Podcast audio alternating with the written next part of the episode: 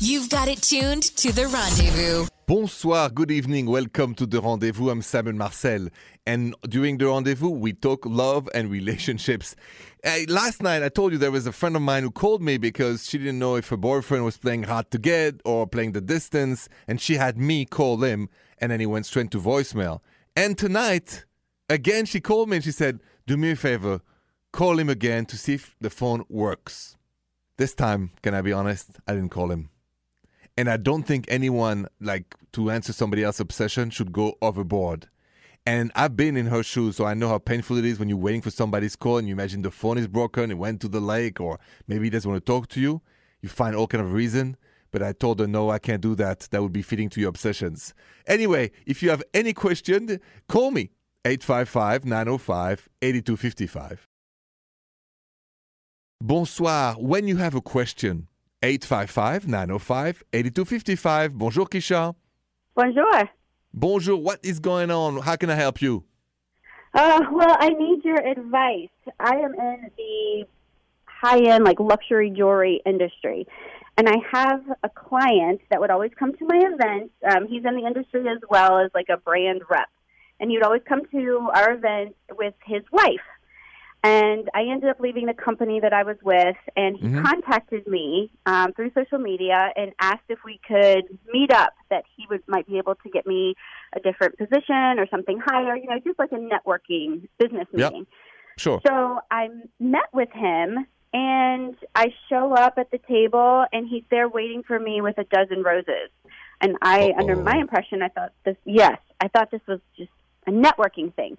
So I was kind of taken back, and you know, so I just flat out asked him, "What about your wife? I thought you were married." And He's like, "Well, we're separated." And so I was like, "Well, so technically you are still married?" And he's like, "Yeah, legally." And I, I mean, I think he's attractive. I wasn't ever trying to, you know, get in between his marriage, but I'm just kind of confused on what I should do now. Like, should I pursue that or no? So I, I kinda. I just need your help. Sure. Okay. So, uh, how much do you like him? Well, I mean, I don't know him that well because he was just always there with his wife, but I think he's very attractive. He's very well put together. And I mean, from what I know of him, I mean, I'm interested, but it just bothers me that, you know, he's still technically married. Well, okay. So you are not half married. You either are married or not married at all. So basically, until you're divorced and you still live with the person, you're really technically married. So if I were you, I would take the time to get to know the person, but no ooh la la, no romance, no smoochy doochie, nothing. Just get to know him as a friend. And I would give him a chance as a friend, but I would not do anything, and I mean it, nothing romantic until he's legally separated. Okay. That's, But- that's good. That's good advice. If you respect the frame, you will have a great ending. But you got to respect his situation, and he's got to respect his own situation, actually, and get out of it. Yeah. Well, hopefully Okay. he'll be into that too. So, yeah, that that's really helpful. Thank you. Let's see what he says. Good luck to you, and good luck to him. Thank you. You want to know how I know firsthand? You should never, never date somebody who is still married, even though if they're separated. I'll tell you that next. Simon Marcel, bonsoir. Remember the creator of this show is Don't Do Like Me, Do Better Than Me? Here's another story why. When I was in my 20s, still in Paris, I really engaged in a relationship with somebody who was separated but still married. And she would tell me, you know, oh, I'm going to divorce him. And I caught feeling for her. I caught feelings. And she never, never finally divorced. And I was left up with my heart broken. And I learned firsthand, I said, Simon, you should have known better. Do not date somebody even separated. You got to only date somebody who's got a divorce paper signed. And when I said that, I said that because I suffered from it as a point of me, my heart was broken by this woman. And it's my fault. I should have never dated her anyway. So don't do like me, do better than me. Never date somebody until they are divorced. And there's another thing that my mom taught me when it comes to romance, and I want to share that with you next. Simon Marcel, you know how much we all learn from our parents? And my mom, and- this is very recent, we had a conversation on the phone just maybe a couple weeks ago. I speak to my mom about once a week.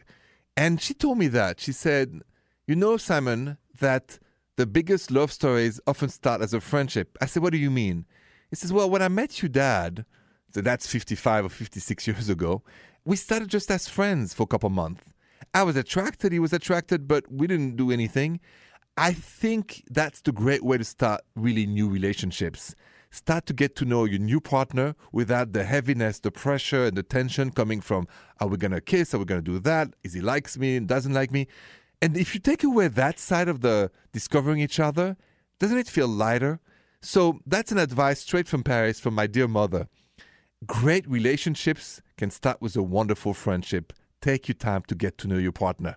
You call that next on the rendezvous 855 905 8255. When you don't know what to do inside your relationship, just call me 855 905 8255. Bonjour, Mason. Bonjour, Simon. How are you? Good. What is up, my friend? Okay, I really need your help on this one. Um, my wife, um, she has an ex, and they're friends on social media, and Okay. he likes her pictures all the time. She likes his. They send little messages back and forth, and it really bothers me. Um, I just think it's crossing the line. It's disrespectful to our marriage, and my wife just thinks I'm being paranoid. She thinks I'm just being jealous. So I need your help. Tell me if I'm crazy or I'm absolutely right. Okay, and before I answer, have you read any of the messages that was sent on the Facebook or anything personally? Have you read firsthand the messages? No, no. I mean, I'm I respect her privacy. I mean, it is her account, so I don't sneak, I don't look, I I don't break any trust, and I do trust my wife. But I just think it crosses a boundary in our relationship when she's talking to her ex. Would you be feeling better if she would open the messenger and you could read that the messages are just plain and not romantic or not even just charming, just good old conversation between two friends? Would you be okay with that? You know what? If it was open and I could just look at them when they do communicate, I think I would feel better. If it's just open Okay. dialogue between two friends and it's platonic and there's nothing going on, I think I would feel better about that. So that's my compromise. I would go to her and say, listen, if you open your messenger to me, um, I can check it out in front of you together. We do it together or whenever. And I see that it's just, you know, casually friendship and, and friend talks. I'm totally cool with it. You can keep, you know, messaging him. If you don't want me to see it, then it's a different conversation that you need to have way more serious. My hope is that she'll say, absolutely, let me show you what I message back and forth, and it's all just generic and no big deal. If it's not the case, then call me back because we need to talk more seriously about, you know, another talk to have. But I'm going to give the benefit of the doubt 100%. Let's just ask your wife to open the messages to you and let's see what there is. Maybe there's nothing to worry. It's just two friends chatting.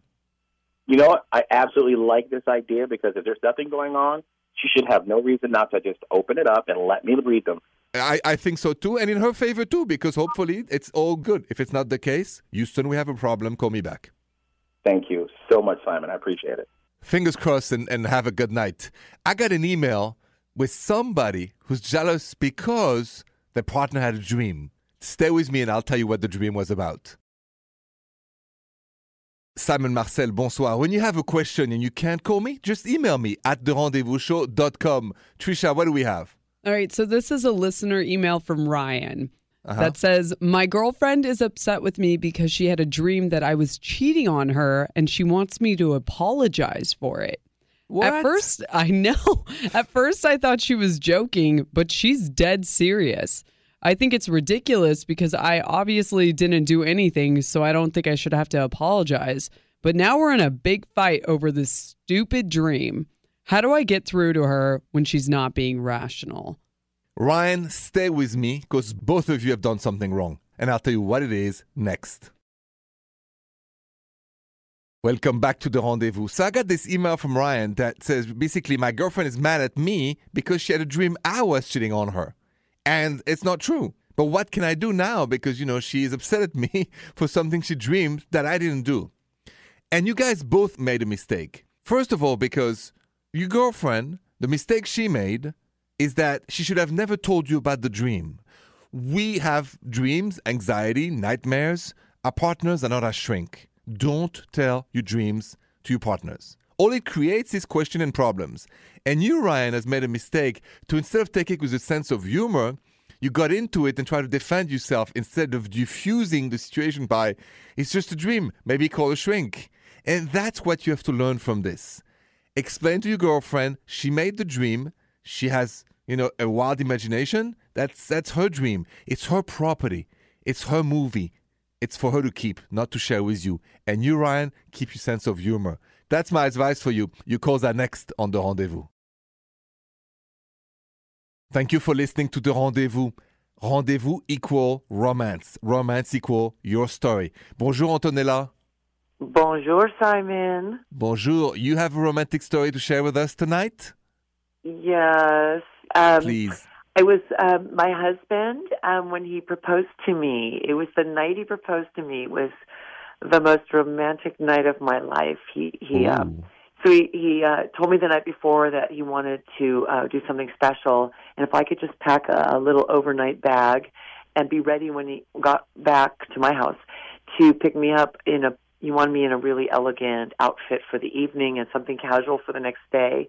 And he picked me up and he took me to this really swanky uh, hotel Mhm. um, over uh, in Santa Barbara. He drove us to Santa Barbara, Mhm. and we had this beautiful dinner. Uh, we went down to the ocean overlooking the water, and then we returned to the hotel where he had put red rose petals all over the bed Oh, and all the way leading up to the bed and around the living room because you know obviously he was going to lead me somewhere at the end of the evening, but I didn't know. He, he kind of kept all that hidden.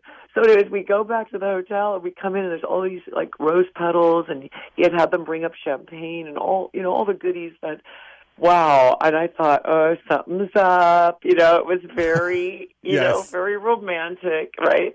And Uh-huh. um, we got onto the balcony, which looked out toward the ocean. And, you know, he started just nuzzling my neck. And then he got down on one knee and he proposed to me. And it was so romantic out there in Santa Barbara, hearing the waves crashing behind. It was, Oh, I, it was very special. And I mean, how could a girl say no to that? So. that is true. This is this is a great. So I know Santa Barbara a little bit, and it's very romantic. So that's another great spot in America to propose. But he put a lot of attention into it, a lot of romance, and I mean, he raised the bar. So thank you so much for sharing that story of how you got engaged. That- That's just beautiful story, and it shows every Thank night you. there's romance in America. Thank you for sharing that story, Antonella, and have a good night. Thank you, Simon. Bye bye. Oh, actually, I just got a DM on my Twitter account at Rendezvous Radio, and that's next. Welcome back to the Rendezvous. If you have a question you just can't call me, you can tweet a DM your question at Rendezvous Radio. Trisha, what's the DM tonight? All right, so this DM says the guy I've been talking to on a dating app always asks me out at spur of the moment. What does it mean when a guy only wants to make same day plans? Ah, I know what that means. Okay, stay with me. I'll tell you what that means exactly next on the Rendezvous. So, what does it mean when a guy asks you out on the same day, over and over? Never any notice, never the day before, on the same day, and then you just say, hey, let's hang out, let's get together. There's another two words for that you may remember booty call. Same thing, right? Somebody just think of you, not for very long future plans, not for romance. He really hoped that you his last chance, last resort. Everybody else is busy, everybody else he likes is busy, and he goes to you and he goes, Hey, you wanna hang out? That's why he doesn't give you any notice. And the best thing to do is not answer. If that happens once, it's okay, it can be like spontaneous. Twice, start not answering and then block him because that's very rude. Or if you're into ooh la la calls, then I guess you can go with it, but that's what it means. You calls are next 855 905 8255. Simon Marcel, bonsoir. You have a question? You call me 855 905 8255. Bonjour, Ryan. Bonjour, Simon. What is going on? Um, I'm in the. All right, so I have a friend, this female friend, and uh, we're friends, but we recently hooked up doing a party, and now I have feelings for her, but I don't know if she has feelings for me like that, and I want to approach her to take it to the next level, and I don't know how, you know, without looking like an, you know, you know what I'm saying. I understand. Okay, uh, We did ooh la la. We did ooh la la. Sorry. I understand.